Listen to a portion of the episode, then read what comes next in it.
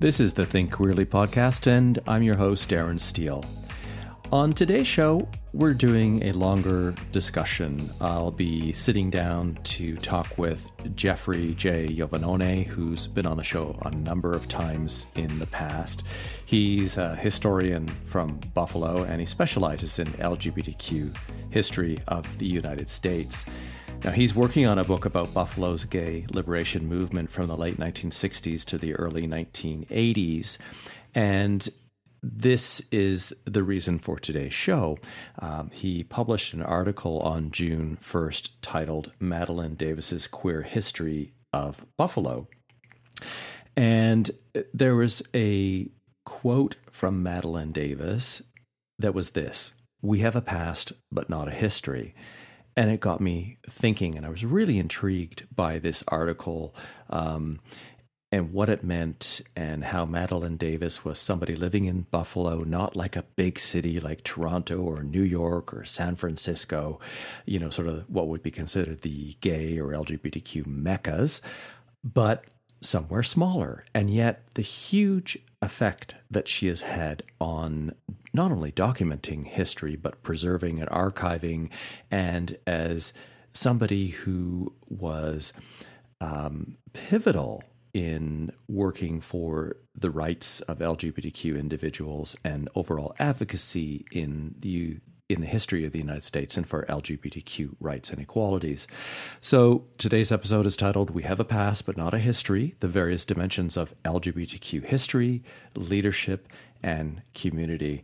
And I think I'll just leave it at that and I hope you will enjoy the show. It is a very interesting dive into the different aspects of history, what that means, um, and how we as queer people are represented and the various ways in which that can happen. Okay? Enjoy the show. All right. Well, I am here to have a discussion interview with uh, Jeffrey Iovannone, who's been on the podcast a number of times before. So, welcome back, Jeff. Always happy to be back. Yay. Well, we're going to talk about the emotional dimensions of history, LGBTQ leadership, and the precariousness of equality and human rights. Um, a little while ago, I guess it was on the 1st of June, uh, you had an article published on Belt Magazine, and you can tell us a little bit about that in a moment, uh, titled Madeline Davis's Queer History of Buffalo. And I wrote to you after reading it saying, wow, this is one of the. sounds funny when I say it. Best articles I've read by you. It's not that I haven't read good articles by you before, but what was different to me about this article is um, this is someone, Madeline Davis, who you have looked up to. And we're going to talk later on about the whole idea of uh, icons and legends and in a way inspired uh, the career path uh, that you have taken. Mm. And there was an emotional resonance in how you wrote the article. And I think in part because she just passed away uh, not too long ago. So why don't I just lead in with that so you can tell us a little bit about who Madeline Davis was and uh, her impact on you, and then we'll get into some of the, the deeper topics as I suggested. Well, Madeline was born in Buffalo in 1940, and I would argue that uh, she is one of uh, the most uh, significant figures in the LGBTQ movement uh, in the United States uh, for a variety of, of reasons uh, that I can outline. Um, but I think um, doesn't uh, always get the credit and recognition she deserves. Uh, I think simply for the fact, or primarily um, because she was from Buffalo stayed in Buffalo, did her right advocacy there, as opposed to a big city like New York or San Francisco or uh, or Chicago. Mm-hmm. Um, and you know, in in terms of uh, her noteworthy accomplishments, uh, she was an early member of the Mattachine Society in Buffalo, which is the first uh, gay rights organization um, here. She penned uh, one of the the first, um, if not the first, gay liberation songs, uh, "Stonewall Nation," which she wrote in 1971 uh, and recorded in in 1972. Uh, she was the first uh, lesbian to speak at and uh, present a, a, gay rights uh, platform at the Democratic National Convention in 1972. Uh, she taught the first class on lesbian history at a major university in the United States. It was called Lesbianism 101. Um, mm-hmm. She authored or co-authored uh, with Elizabeth Kennedy the first um, history of a working class lesbian community. It's called Boots of Leather, Slippers of Gold, uh, which is published in 1993. Uh, and then uh, after that book was published, uh, she assembled uh, one of the biggest archives of LGBTQ um, materials. Um, that exists outside a major city, again, like New York or uh, or San Francisco. Uh, and so now that that archive, which documents the history of the LGBTQ community in, in Western New York, uh, is uh, housed at SUNY Buffalo State. Originally, it was in her garage, and then um, uh, don't she donated the collection to to Buffalo State so that it could have a more permanent uh, home. Well, you mentioned, um, I mean, and that that is quite a list of mm-hmm. accomplishments mm-hmm. that you know I. I'm from Canada. You're from the United States. I mean, it's not always um, it's not always on par our, our understanding of history within our own uh, you know, within different countries. Like who were the leaders of the lgbtq or the gay movement or the lesbian movement or whatever um, universally? So i hadn't heard of madeline davis until i first read about her through you in, in some articles you were writing uh, quite some time ago. Um, but you cited the term metronormativity and the metronormative narrative of, of queer existence, and that that's possibly why Davis hasn't received the recognition. So I'm wondering if it's also because she was a woman. But can you tell us a little bit more about the metronormative narrative of, of history and, and its effect on um, uh, queer histories and where we find ourselves living and celebrating who we are as queer people. Uh, sure. So that um, term comes from the the work of Jack Halberstam, uh, who is a queer theorist, uh, and basically, uh, it's the idea that if you are a uh, queer person who is from or living outside of a, a big city, you can't have a self actualized life there. You can't uh, live a fully realized life without um, secrecy or mm-hmm. or persecution. So you have to go to one of these um, large uh, cosmopolitan cities. And um, Halberstam is a, a cultural scholar.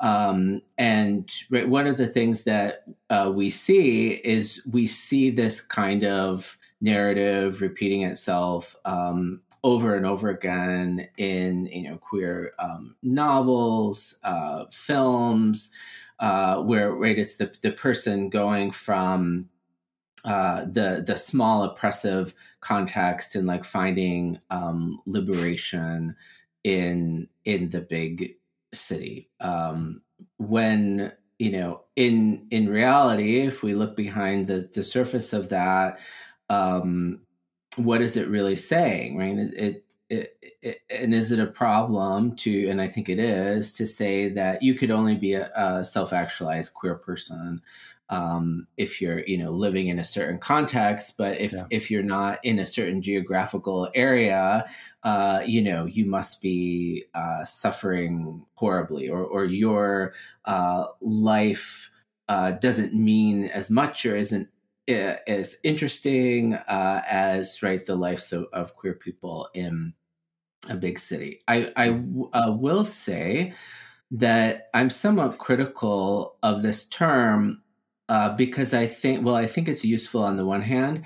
Um, I think that the term in and of itself um, is also metronormative in a way because I think it requires a certain uh, level of educational privilege in order to uh, understand, right? And certainly, uh, you know, I think being able to access and understand Halberstam's um, work requires a certain amount of um, education and privilege. So I um, prefer to use uh, a different term, which I think you know says the exactly the same thing, but is more accessible. Um, which is that we tend to look at uh, queer history and experience um, through a bi-coastal lens. In other words, uh, everything important or at the center of, of queer culture um, happens in big cosmopolitan cities that exist on the east and the west coast of mm-hmm. um, the United States. But I think we could also, you know, apply that to uh, the context of um, Canada as well, right? If we look at, uh, you know, um, cities like Toronto or, or Vancouver. Mm-hmm. Well, Vancouver's on the coast. Uh, Toronto is exceptionally far from any coast other than we're right on Lake Ontario. Uh, but, it, you know, I think the relevant point is large cosmopolitan cities, like you said. Um, and, you know, like you said, it, it's it's a it's a nifty idea, and I'm doing like air quotes.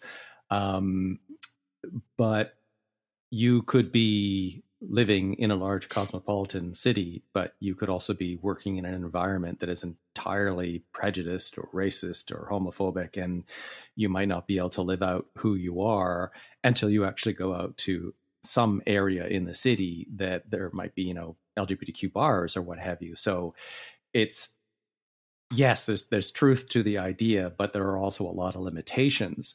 I, I just want to read a quote from what you wrote in the article in this section because I think it's a, a, nice launching point for you to um, share from the history and your own uh, perceptions uh, of history. So you write, I didn't have much exposure to LGBTQ history or culture within my formal education. I now see this as an aspect of the oppression LGBTQ people face. We are often denied access to our own histories, forced to seek them out on our own if we realize they exist at all, because they are not part of the mainstream narrative. So please tell us more about that. I think that's true of LGBTQ history in general.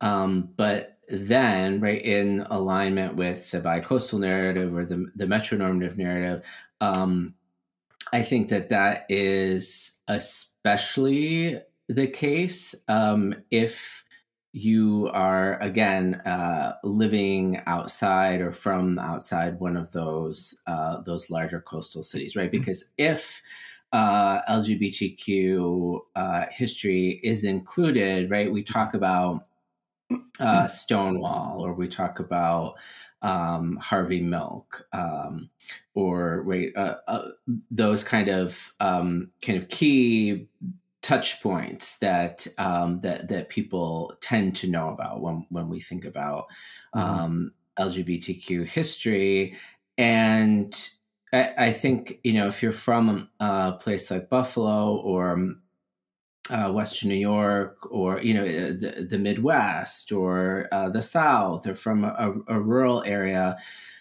you really have to uh, seek that history out. Um, and the thing, I think the thing is, is that uh, you need to to know mm-hmm to look for it in the first place. Mm-hmm. And I think for such a long time um, in my life, I really had internalized this metronormative kind of narrative uh, and thought, uh, you know, nothing interesting uh, happens in in Buffalo. Certainly, um, there's not any uh, LGBTQ history here, so I didn't even think to look. Mm-hmm. It, it just wasn't something that at all was, you know, in my consciousness, either based on uh, my my experience or uh, or or my education, uh, and I think uh, we really do uh, disservice to mm. LGBTQ people, especially young people, um, if we don't right give them the consciousness to ask those sorts of questions, um, so that we are able to uh, to access um, our own history, and not just right, LGBTQ people, but I think everyone in in general, because I always emphasize that uh, LGBTQ history is not um, uh, some sort of you know special uh, narrative of history that is you know outside of the mainstream it's mm-hmm. it's over to the side it, it in fact it is is central and right uh history of the lgbtq community um is uh, in and of itself a significant part of uh, U.S. history, and U.S. history is right LGBTQ people um, because we have to tell the full story. And so if we're mm-hmm. telling the full story, right, that uh, involves telling the story of people that uh, are often uh, excluded from the mainstream narrative. Mm-hmm. There's um, a quote that silly me it's it's it's right in the title. We have a past but not a history. I was looking through my notes and i'm just drawing an absolute blank silly me. Uh, just associated with what the uh, what you just said and and um, how i quoted you it, it goes to what davis was saying in her time and i guess why she was inspired or, or uh, prompted to start collecting oral history and then the different things that would make up, I guess, a physical history that we have a yeah. past but not a history. And you know that's also part of the challenge and the precariousness of our equality and our human rights. You know rights are something that can be given and taken away depending on who's in power. And you know we've seen the the challenges you know under the the last president of the United States. Let's not say that person's name. and, uh, you know, we see the ups and downs, and we also see, you know, the, the pushback in the United States right now, you know, Republicans uh, that have control over more control in, in the different um, states that are trying to um, make it next to impossible to teach. Um, what's the correct date? Is it the the eighteen twelve project or? Yeah, they're particularly attacking uh, critical race theory. Yeah, and so like that, uh, this uh, these things all tie together in, in, what you were just saying. You know that LGBTQ history is is is central to the history. It's not just to the margins. It's not just let's oh, it's a secondary thought. Let's write some history about queers in the United States from the 1800s onwards. It's like no, there's always been this representation, and it's not been a misrepresentation per se. Although I guess in some ways it has been. It's been an under or lack of representation.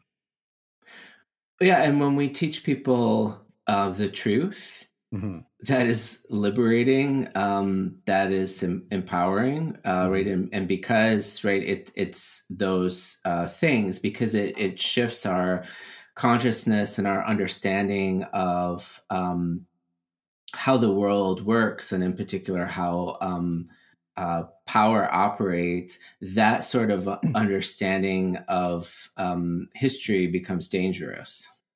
Mm-hmm. So I had mentioned to you, to you when we were um, talking about today's show uh, something that struck me um, about history. I mean, we can get very literal. We can read history. Uh, we can listen to oral histories. We can watch uh, whatever films might be available, depending on what was photographed or or, or shot with with video.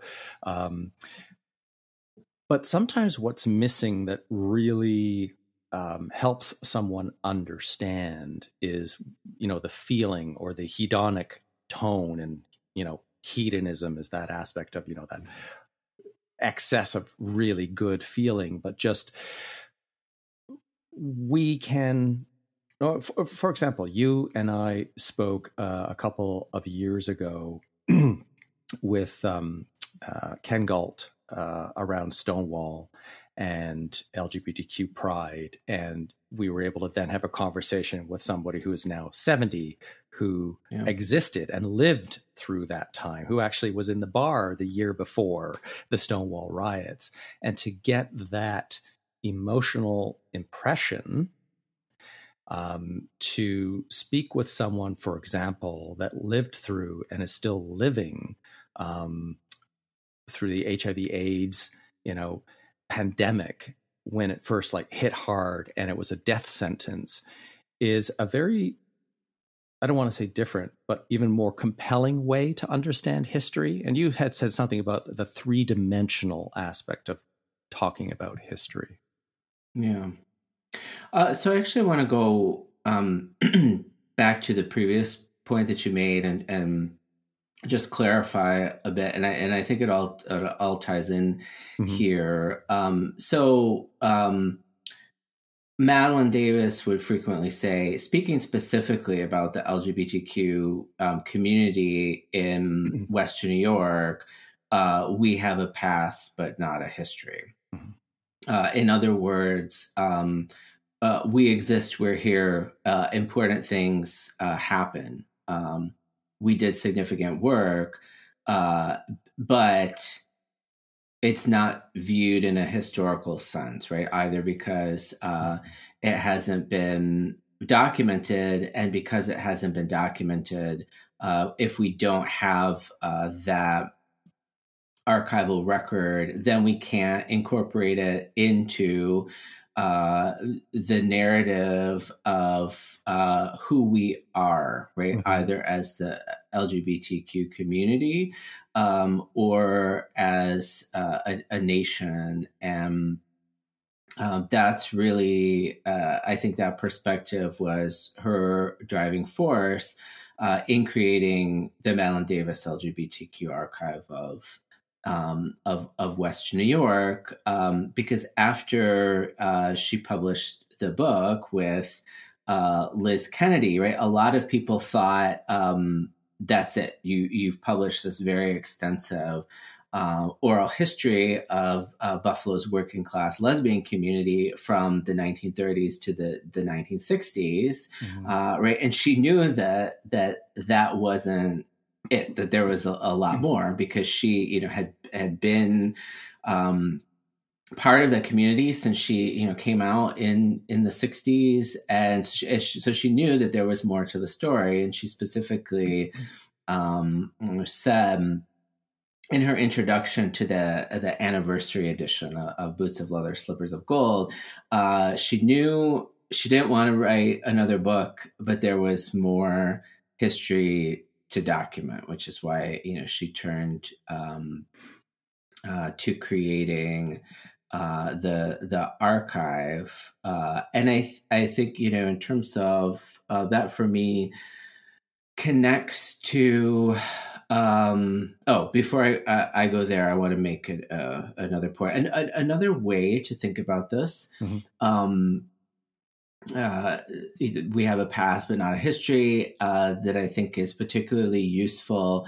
Uh, comes from the the historian uh, Hugh Ryan, uh, and he's the author of a really uh, excellent queer history of Brooklyn. That's called when, when Brooklyn was queer, and he talks about. Um, not in that book, but but in in some of his other articles, the idea of history that is erased versus history that is not yet visible. Uh, so history that's erased, right? There, there's no trace of it. It doesn't exist. Uh, we can't uh, document document it, uh, it, it's lost in a sense versus history that's not yet visible mm-hmm. is that history is there we just haven't made it visible in the sense of incorporating it into the story and understanding of um, who we are. And I think that relates to you know what what I would call um,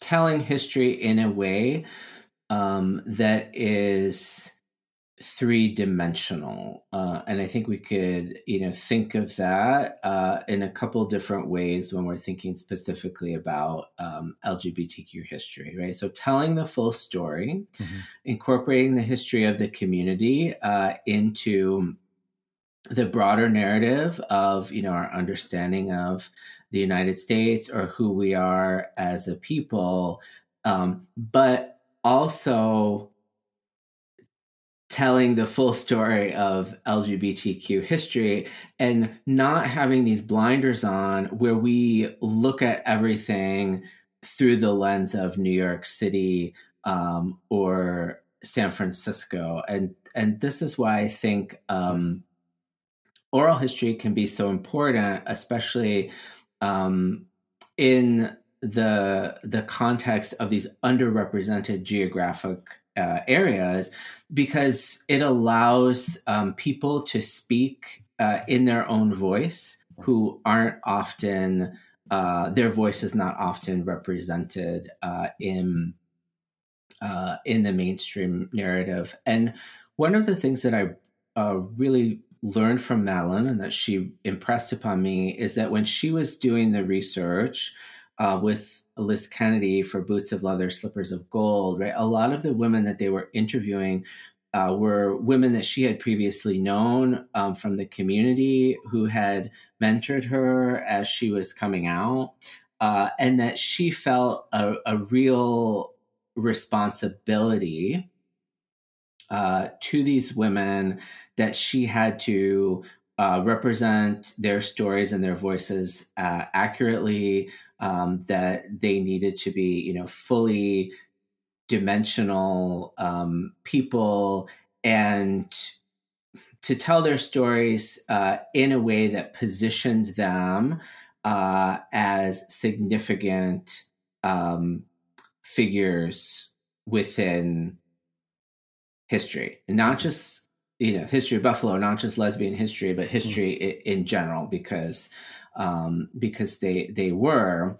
Um, you know, and something that she she really uh, imparted to to me in terms of thinking about my own work, where I was then you know telling the story of what happens to the the community uh, after you know her work ended, the the book um, leaves off in 1965.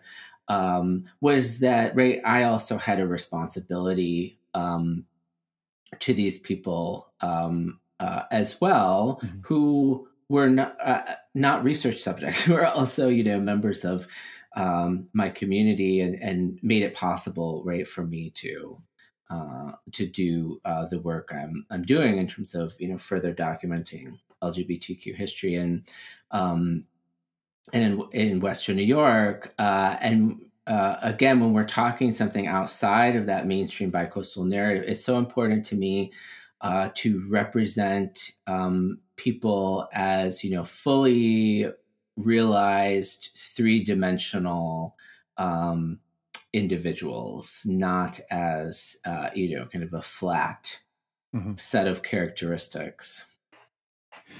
So, kind of reiterating what you just said, uh, Jeff, uh, something you wrote in your article was that Davis had helped you believe in the value of fighting to make unsung queer lives visible. And you quoted the activist Marian Wright Edelman, who said, You can't be what you can't see. And, you know, I think that's such a brilliant, insightful, such a short uh, statement that there's something very powerful to be said about and it goes back to our our opening discussion about you know can you be a fully realized queer person, however you identify, if you're living rurally or in the Rust Belt? Or is it required that you actually have to move to a big coastal city or metropolitan area to be a fully realized queer? Yeah, uh, and uh, yeah, I think um, the the work that Madeline did is so significant. And I, I, refer to her, I believe, in the article as a beacon of possibility uh, wow. because um, I, I can't remember exactly why or how, but you know, for a while, all that was rattling around in my brain in terms of my knowledge of um, queer history in Buffalo was her name.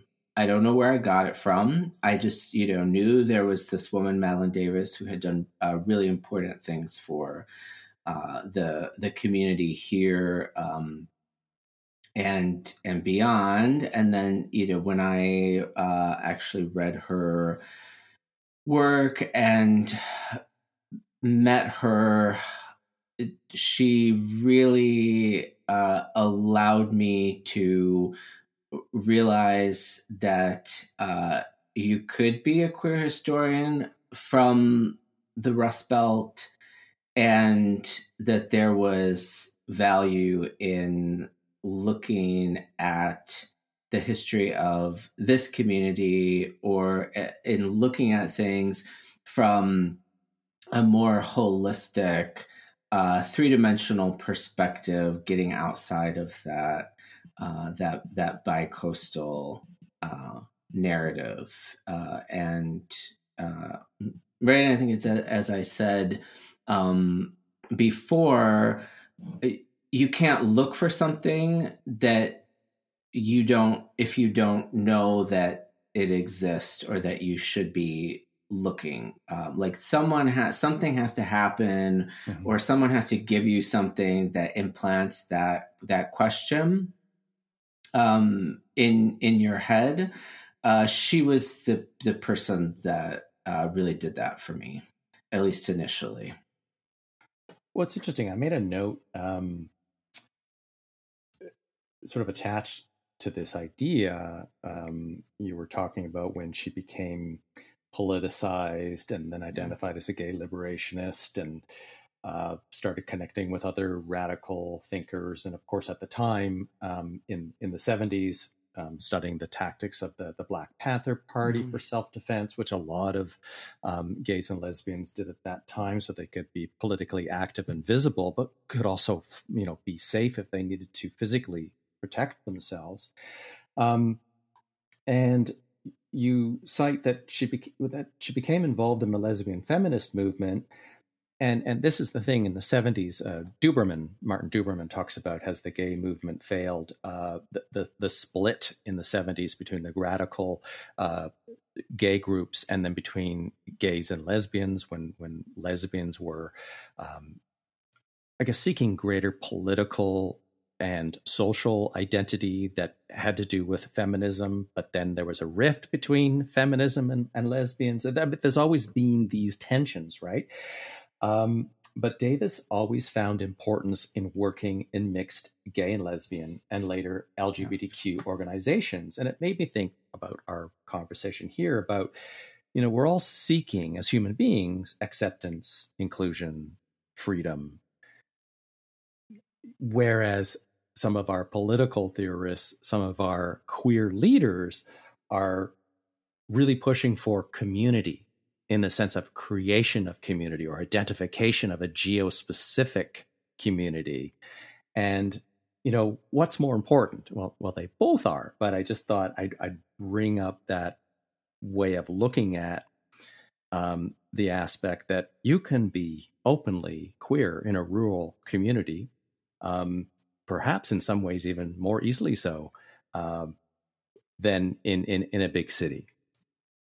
I'm going to ask you to expand on that. Sure. why, why some, from your perspective? In in in some ways, um, in in you know, uh, uh, this is what certainly a contentious idea, I would think, um, and I'm thinking more now maybe not so much in the 70s.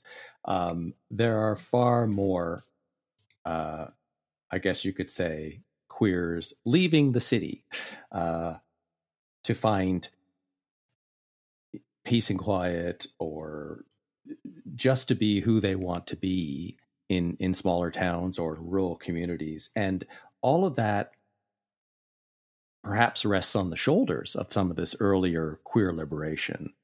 Um, and so instead of trying to create community and individuals are now in some ways um, leaving these big metropolitan cities because there's a certain level of acceptance, because there's a certain level of inclusion that would allow them to uh, go elsewhere where there maybe isn't safety in numbers, um, and just to focus on living their lives in a different way.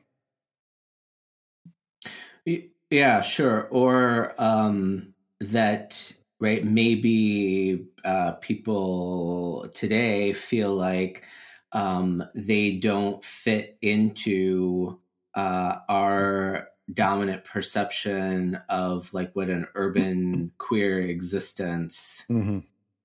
is right and they they want um something else right and of course there's you know incredible um uh, diversity within the lgbtq spectrum i guess i would i would also think uh, you know if we're, we're talking about um, the 70s or even today, right? In like smaller uh, mid-sized cities or communities, um, that the community is smaller.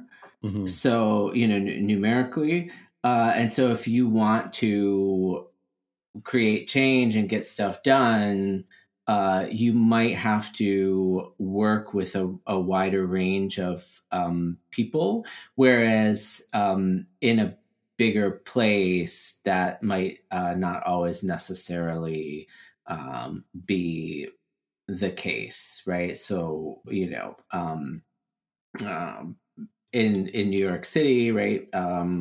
Uh, it could be that you know the lesbian community is large enough that uh, you could work solely within that community uh, and and still create um, change. And I, I think uh, Madeline's perspective was that um, she saw value in in being in um, women only spaces and uh, and organizations, um, but there couldn't just be that. That she also needed to um, work with uh, other people to move things forward in the context of uh, of Western New York, mm-hmm.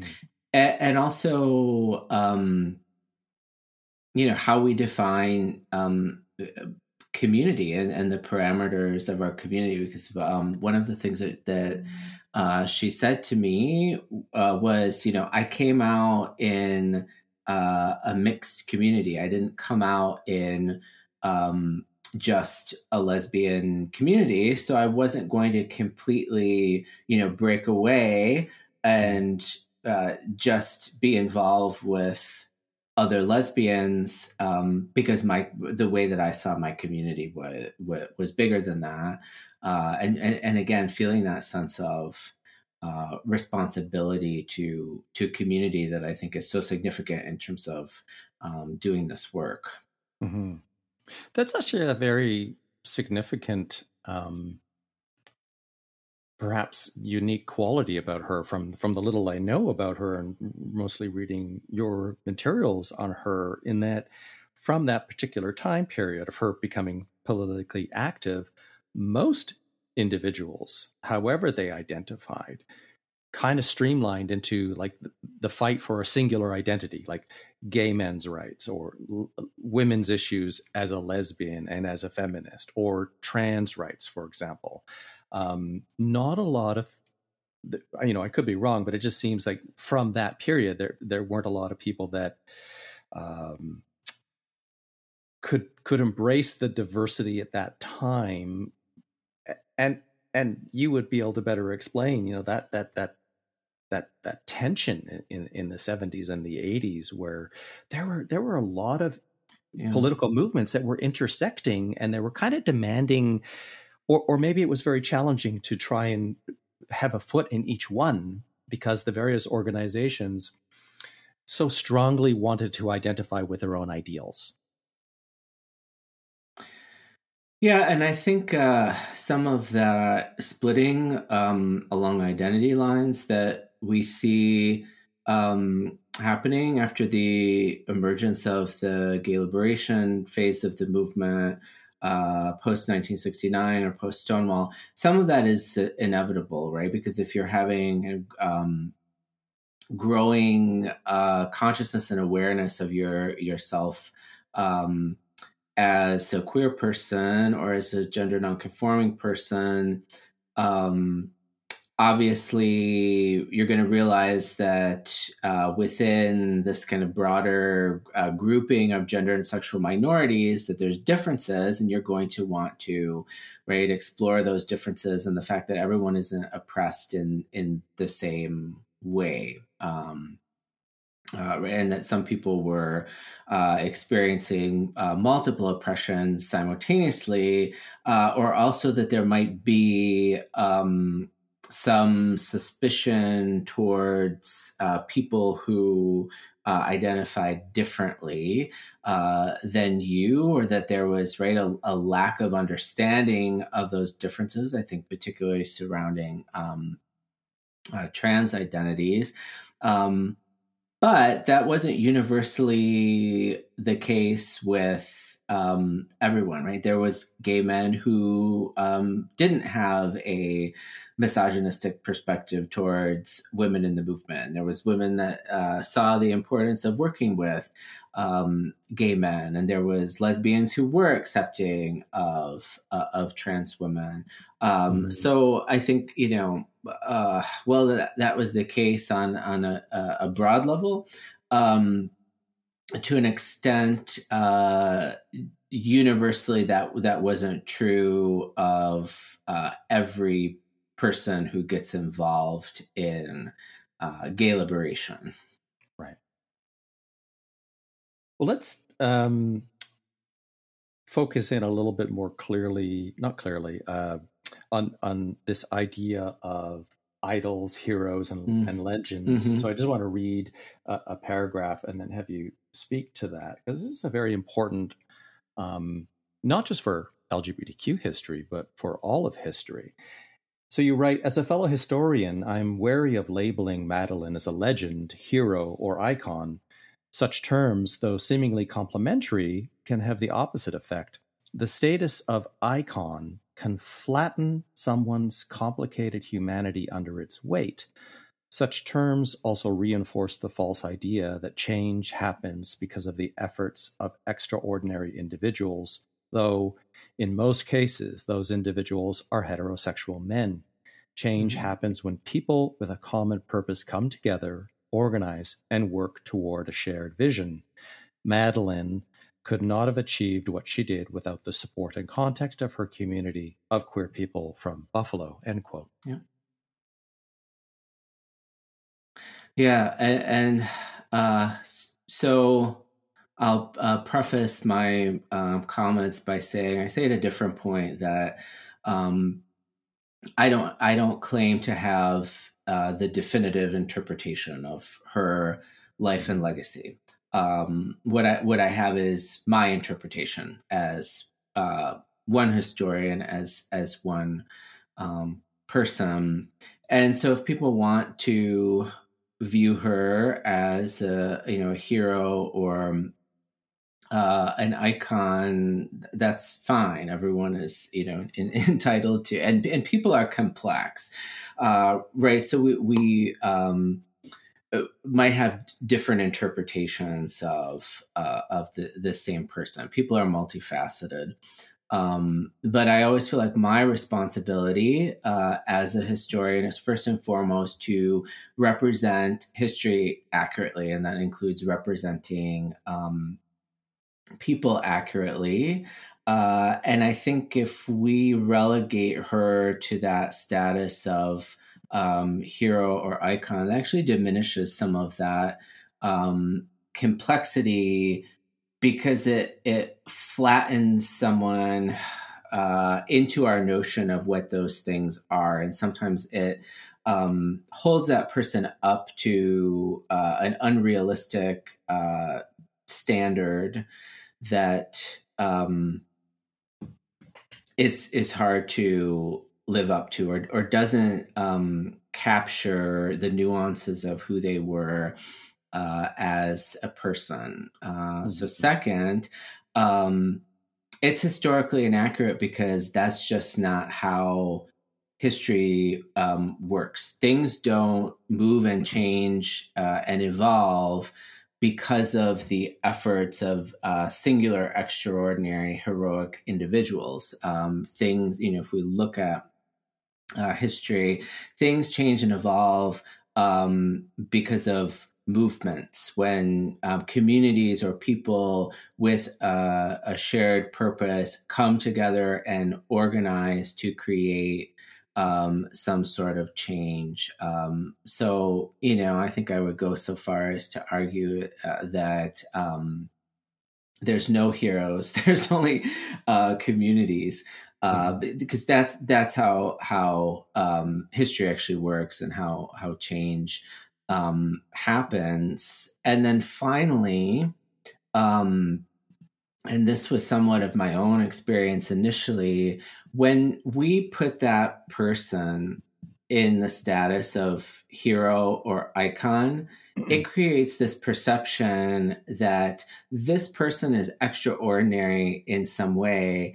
And so I can never live up to what they did. Mm-hmm. I can never right do something similar. Maybe they created change but i can't do that right? And, and i think that that's completely uh, false because that that person was uh, was just uh, a person. They weren't um, superhuman.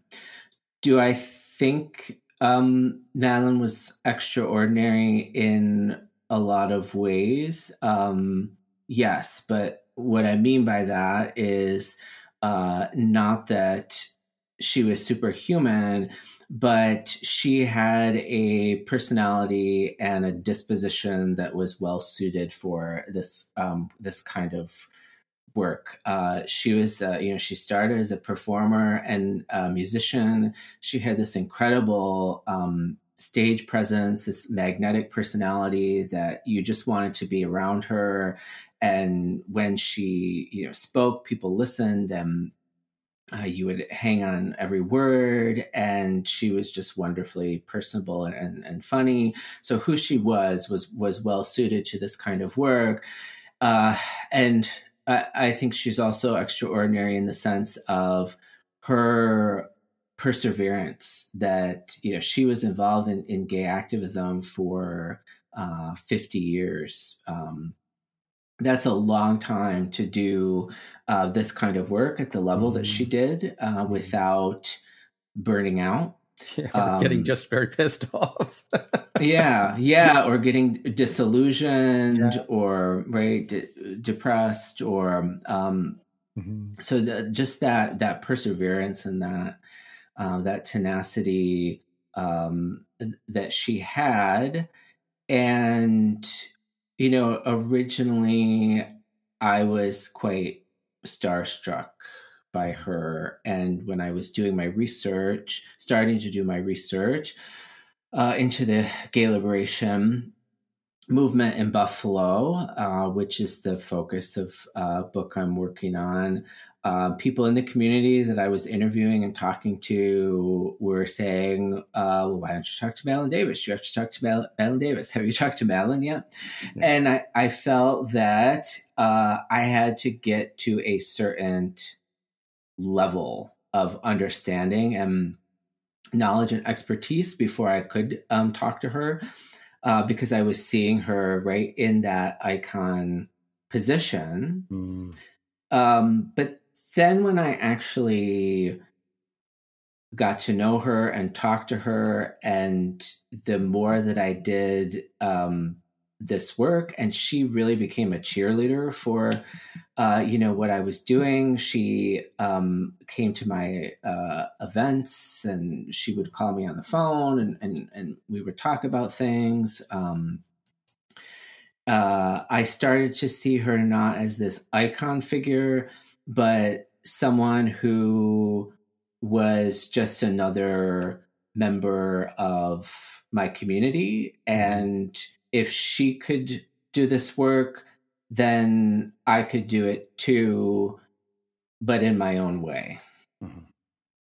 You you made me think of something when you were talking about the journey from almost being too intimidated to talk to her because mm-hmm. you had elevated her to a certain level on like a uh, which is an aspect of expectation meaning you've got this idea of who she is and if we uh, turn someone into an icon, we can't really see them critically.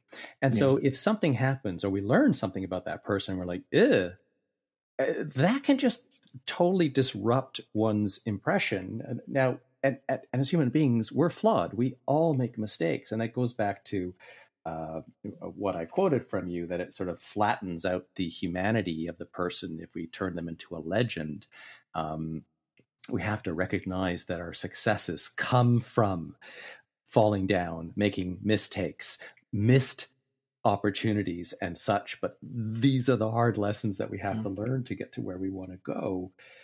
So I, I, think this would be a nice segue. Can you tell us more about, you know, the book that you're working on, and as you write in um, the articles that um, this is an, an oral history or it's going to be a written um, book based on interviews you're doing that is going to pick up from um, the, the book that Madeline Davis wrote. So tell us a little bit more about that.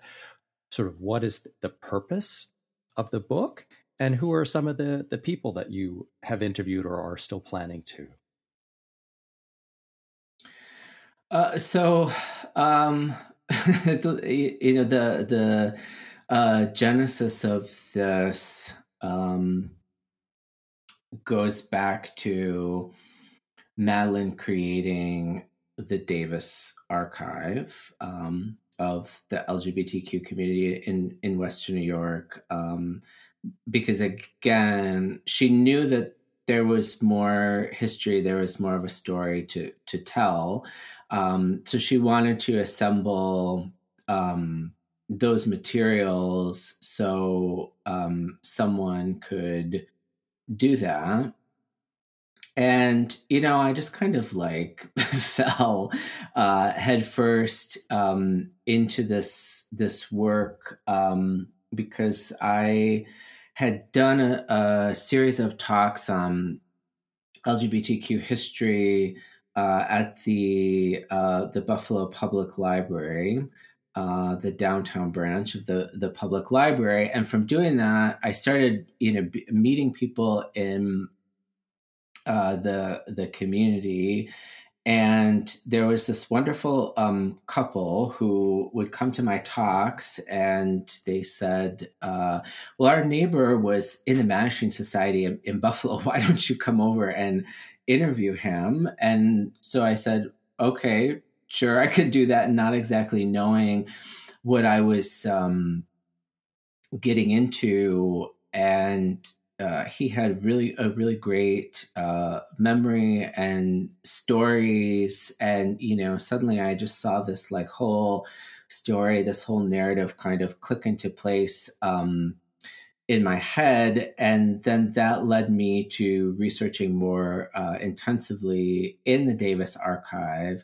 Um, and I realized that there was a story to be told um, here in a in a way um, that it hadn't told before. Because again, when we focus on the history of the gay liberation movement, uh, it's very focused on uh, New York City, San Francisco, uh, you know, maybe uh, LA, maybe Chicago, maybe Washington, D.C., um, but p- primarily those places. And then so I started questioning well, but what does this story look like and how is it different? Um, when that that narrative is set in a place like Buffalo, and how does that um, maybe change or expand some of the ways that we think about uh, LGBTQ uh, history in in general, and uh, you know, and the archive was created um, so that people could uh, tell these stories. Uh, and I also think, you know, um, Madeline and, and, the other members of the the community uh, that uh, worked initially in creating and assembling the archive, um, they anticipated that someone like me would uh, come along and would uh, really benefit from this story, not just on an intellectual level, um, but on a personal level in terms of uh, how it it, it changed uh, how I thought about myself as a, a person, as a historian, as a, a scholar, uh, as uh, you know, and how I saw kind of my place in history. Um, and this this larger story.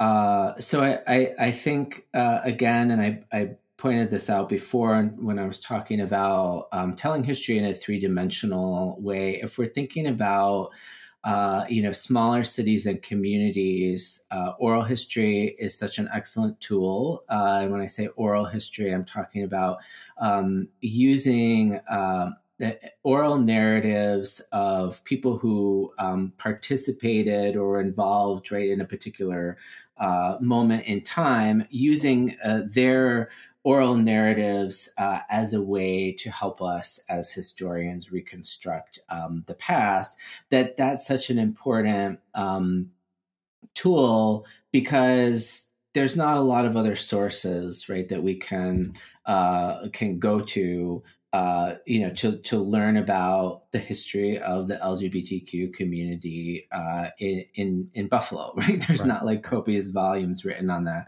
subject, so you, you have to actually talk to the people um, that uh, lived it. Um, but I'm I'm a different kind of scholar than um, Madeline and um, Liz Kennedy. Now, um, Liz is primarily an anthropologist, uh, and she was the founder of uh, the Women's Studies um, program at the University uh, at, at, Buffalo. Uh, and so the book kind of takes on a very uh, anthropological um, uh, aspect or lens where each chapter uh, using the oral histories that they did um, with right working class lesbians from buffalo looking at different um, aspects of the the community. So the different um, bars that they went to and what the bar culture was like and different um, types of bars um, uh, butch femme lesbian relationships, uh, how lesbians would dress, um, lesbian uh, sexuality, and how they organize their their relationships. So their approach is is more uh, anthropological and uh, thematic, um, and mine is is my work is more of a, a narrative. Um, historiography. I mean, I'm, uh, you know, telling uh, more of a chronological uh, story that mm-hmm. is hopefully right, engaging and uh, interesting and um, captivates people and draws them into a different aspect of LGBTQ history that they might not know about. Um, but uh, what I have retained or you know similarity um, that I'm, I'm emulating from Madeline Liz's book uh, is including quotations um, f- from the oral histories that I have done um, with people that allow right the, the, the, people I'm writing about to actually speak uh, in their own voice. Mm-hmm. Well, this has been something you've been working on for a while, and there were some challenges, delays in being able to meet with these people because of you know various stages of lockdown due yeah. to due to the COVID nineteen pandemic. Um, where are you at now? What like when when are you hoping to have it published or at least a a final draft out to the publisher? I uh, don't I, know yet. I don't. I don't know yet because I decided, um, you know, when everything uh, shut down because of the pandemic, and it was um, harder mm. to interview people, and I had to figure that out, and I mm. didn't have um, access to archival materials that I was going to need, right? And and, mm-hmm. and you know, as I continued to do the research, my um, knowledge in my frame kind of expanded, and expanded, expanded to the mm-hmm. point where I um, also needed to look at uh, materials and archives that were uh, outside of the Davis archive and outside of, of Buffalo in order to, um, you know, to tell this story in the most in-depth and, and complex um, way, uh, I just arrived at the perspective of um, it's better to do it right, do this mm-hmm. project right, mm-hmm. than to rush and just right finish something for the sake of finishing it right and again i think it goes back to that that lesson of um, having a responsibility to one's um, community and and the people that uh, that you're you're you're writing about, whose stories that you're you're telling.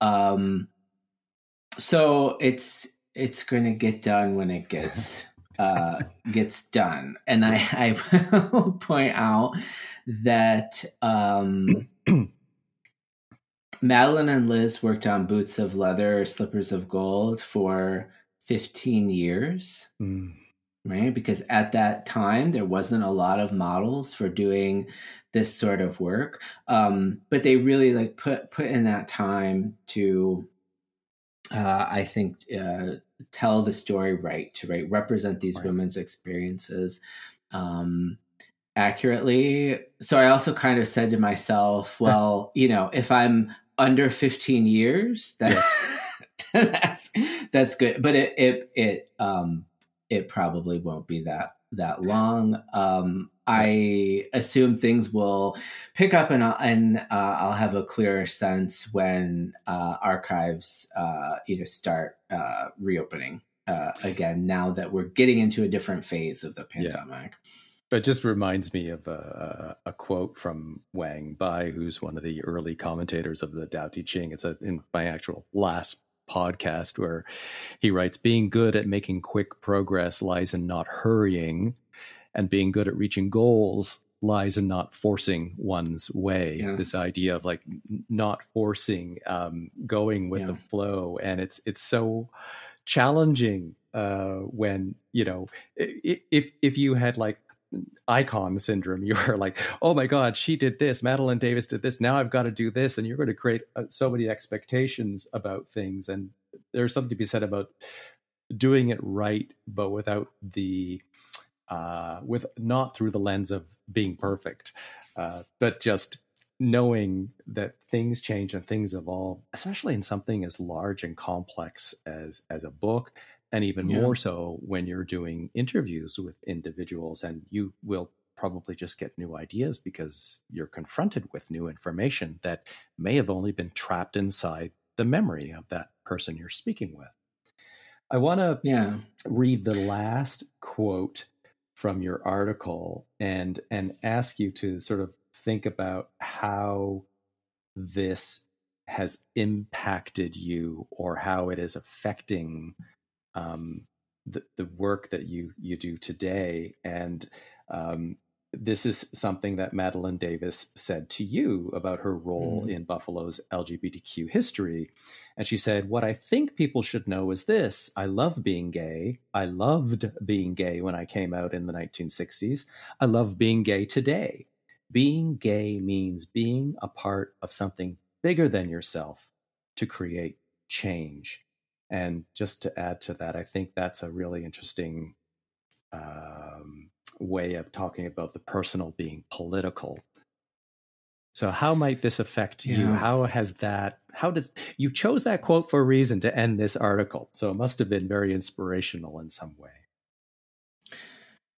Yeah, and and what so what I don't um, mention in the article um, is I asked her this question because when um, she and, and Liz Kennedy were interviewing the women for their book, they would end the interviews by asking them, "What do you think people need to know uh, about?" uh, lesbian history in um, Buffalo, right? So giving these women the the agency to shape the the historical record or to shape their own history. Um, and so I kind of right turned that that question back around on her uh, as the subject versus her as the interviewer, and, and, said, you know, you would ask the women this, I'm going to ask you the same thing, but a, a broader framework, right? What do people um, need to know about you and, and uh, LGBTQ history in Buffalo? And um, what a great what a great response. And I think it just uh, sums up and encapsulates for me um, who she was as a person, everything I learned from her, uh, and how she impacted me and um, continues to uh, to to impact um, who I am and what what I'm doing. That uh, she started to see right being gay in this um, politicized sense. It was bigger than her um, own experience. That she doesn't articulate this sense of shame, which is also um, why I think she was so well poised to do the work mm-hmm. that um, she did. That there is something uh, beautiful and transformative um, about difference and that it's about community um, right so that she is emphasizing that aspect of her experience i did all these things mm. but i did that in the context of community and, and something um, in something you know bigger than uh, than than I was or that I could have accomplished um, as an individual. And I, I, I, just think that that it, she articulated so well um, her own significance and impact.